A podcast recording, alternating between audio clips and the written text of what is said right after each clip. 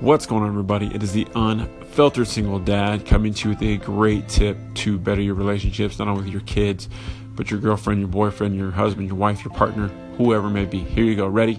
Be physically active. Yes, I understand that some of us are medically limited to what we can and cannot do physically. But if you're not, go out for a walk, a run, go to the gym, do something physically active. Why? It's going to get your body moving. It's going to, you know, fire up your central nervous system. It's just going to do great things for your body and your mental state in general. Positivity. Great way to build relationships with your kids and your significant other. Either way, it's my opinion, and I promise you it'll work. Do something physically active this weekend. Have a great weekend.